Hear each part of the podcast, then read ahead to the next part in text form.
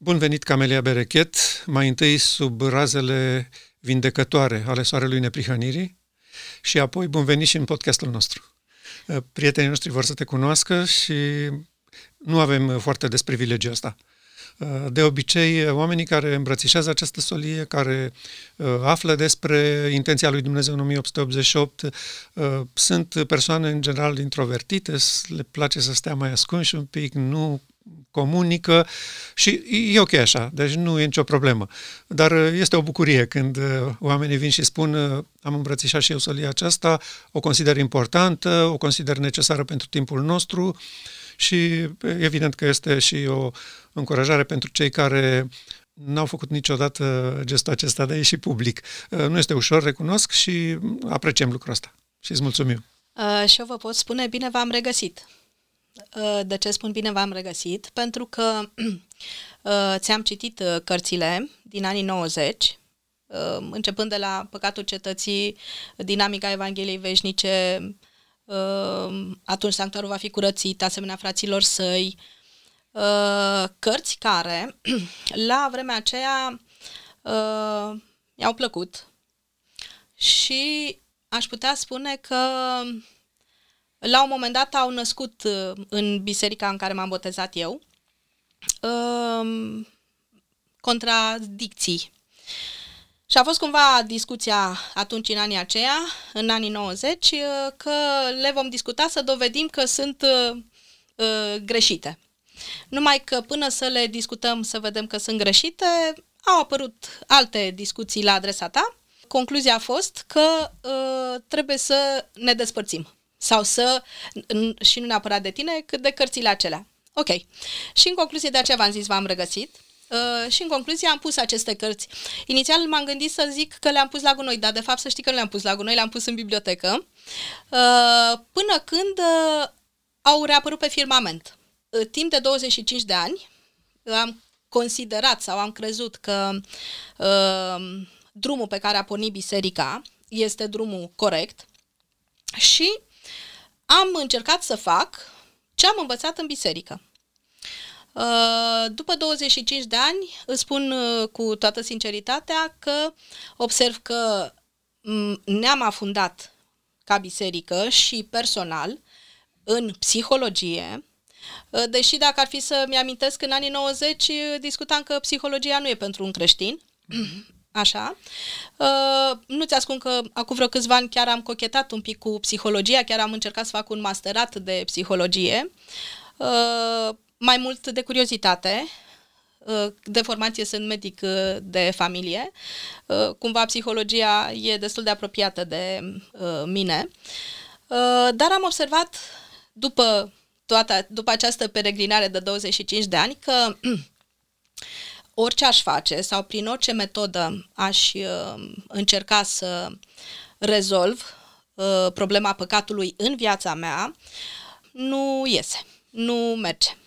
Adică uh, mai am eu și cu alte ocazii discuții și, că, și spun ce bine ar fi dacă uh, păcatul sau dacă natura umană ar fi așa ca o haină uh, care atunci când nu mai vrei, o dai pur și simplu jos de pe tine și gata, nu mai ești legat de... Am putea spune atunci când psihologia se întâlnește cu poate un leopard să schimbe petele, așa, așa. atunci venim la realitate. Așa, exact, exact, da. Și uh, ce am observat? Am observat că e ușor de zis, greu de făcut. Adică Îți dau un exemplu din practica mea medicală. De obicei, când vine un om și e bolnav de diabet zaharat, îi spun ești paralizat de frică. Și el zice, stă un pic, se uite la mine și ce, cum e asta? Ce înseamnă asta? Da, ești paralizat de frică, din cauza că ești uh, uh, șocat uh, și ți-e frică, din cauza aceea declanșezi diabetul zaharat. Și, și zic, nu-ți mai fie frică. Și ce, da, și cum să fac? Da, asta da și, uh, și am observat că degeaba... Nu mai păcătuiți. Da, Hai, poftim. așa. Și, da, și cum să fac? Uh-huh. Că deși uh, uh, îmi dau seama că ne luptăm să nu mai facem pe aia, să nu mai facem pe Acolo. cealaltă. Uh, dacă odată am greșit, a doua oară încerc să nu mai repet greșeala, dar observ că poate nu mai repet a doua oară, dar peste câțiva ani mă trezesc uh, făcând poate greșeli mai mari decât greșeala pe care m-am luptat să nu mai fac cu câtva timp înainte. Și de aceea am ajuns la concluzia cumva că alta este metoda de vindecare, dacă tot vorbim de vindecare sub aripile lui. Uh, pentru că eu sunt conștientă, mă sar iarăși la o altă discuție, sunt conștientă că pastilele sau tratamentele pe care le dau sunt doar ca să ușureze, ca să uh, uh, amorțească, ca să nu te mai doară. Dar sunt foarte conștientă că nu rezolvă problema. Da. Și, de fapt, aici e problema, până la urmă, ok, toate până și frumoase întorcându-ne la păcat, uh, până la urmă, cum ne vindecăm și să ne vindecăm, uh, cum să spun, total. Adică nu, nu amorțim, nu ușurăm, nu mai uh, uh, reducem din semne și simptome, nu. Dacă e să ne vindecăm, înseamnă că nu mai avem niciun semn și nicio boală. Exact, asta a fost și situația mea. Eu, fiind crescut într-o familie de pastor adventist, aici am respirat uh, aerul pe planeta Pământ în uh, ziua șapte. Și uh, când mi-am pus întrebările, puțin mai târziu, soluția a venit din înțelegerea paragrafului din, semne, din Calea către Hristos. Educația, cultura, exercitarea voinței, efortul omenesc, toate au sfera lor de influență, dar aici ele sunt fără putere. Adică nu există nicio soluție de a ieși din groapa păcatului prin eforturi, voință sau uh, seriozitate omenească. Și asta m-a făcut să mă întreb atunci care este soluția și de ce lucrurile nu au funcționat până acum, deși aparent uh, noi publicăm și prezentăm în biserică această speranță că totuși prin puterea Domnului, păcatul poate fi biruit. Și constatăm că după generații întregi de adventiști, ă, n-a venit generația aia care să biruiască păcatul prin puterea Domnului și atunci întrebarea este ori Domnul n-a voit să dea puterea asta, ori ă, nu credem ce trebuie. Și cum Domnul este doritor să dea puterea când acceptăm calea Lui, Uh, asta a fost eliberarea pentru mine și bănuiesc că experiența ta a fost uh, cam la fel uh, cu privire la acest lucru. Da, pentru că de fapt m-am întors la cărțile tale, mm. apropo de chestiunea asta. și nu mai că m-am întors la cărțile tale. mă pot spune că m-am întors la o anumită stare de spirit pe care o aveam în anii aceia, uh, și cumva stare de spirit pe care nu mai regăsesc astăzi în uh, biserică, la modul general. Deci, uh, cam aici ar fi toată chestiunea. Cineva mi-a spus că sunt dezamăgită de biserică. Nu sunt dezamăgită da. de biserică pentru că e a mea. Adică uh, și suntem parte din ea. Da. Și ca paranteză pot să spun că m-am luptat pentru ea. Tu ai amintit ceva despre uh, uh, familia din care vii. Trebuie să spun că eu sunt singură în familia mea, sau eram. Uh, mult timp am fost singură în familia mea și când eu m-am botezat și m-am făcut adventistă, trebuie să spun că reacția mamei mele a fost că, măi fată, unde-i multă minte, trebuie să fie și un pic de nebunie.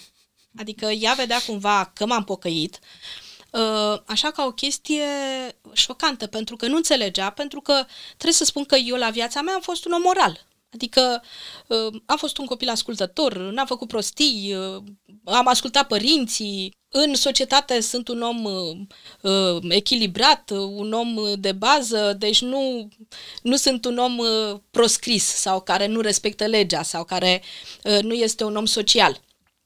Deci, la modul general, sunt un om moral. Și reacția mamei mele a fost că uh, ce-ți mai lipsea? Da, adică nu te înțeleg.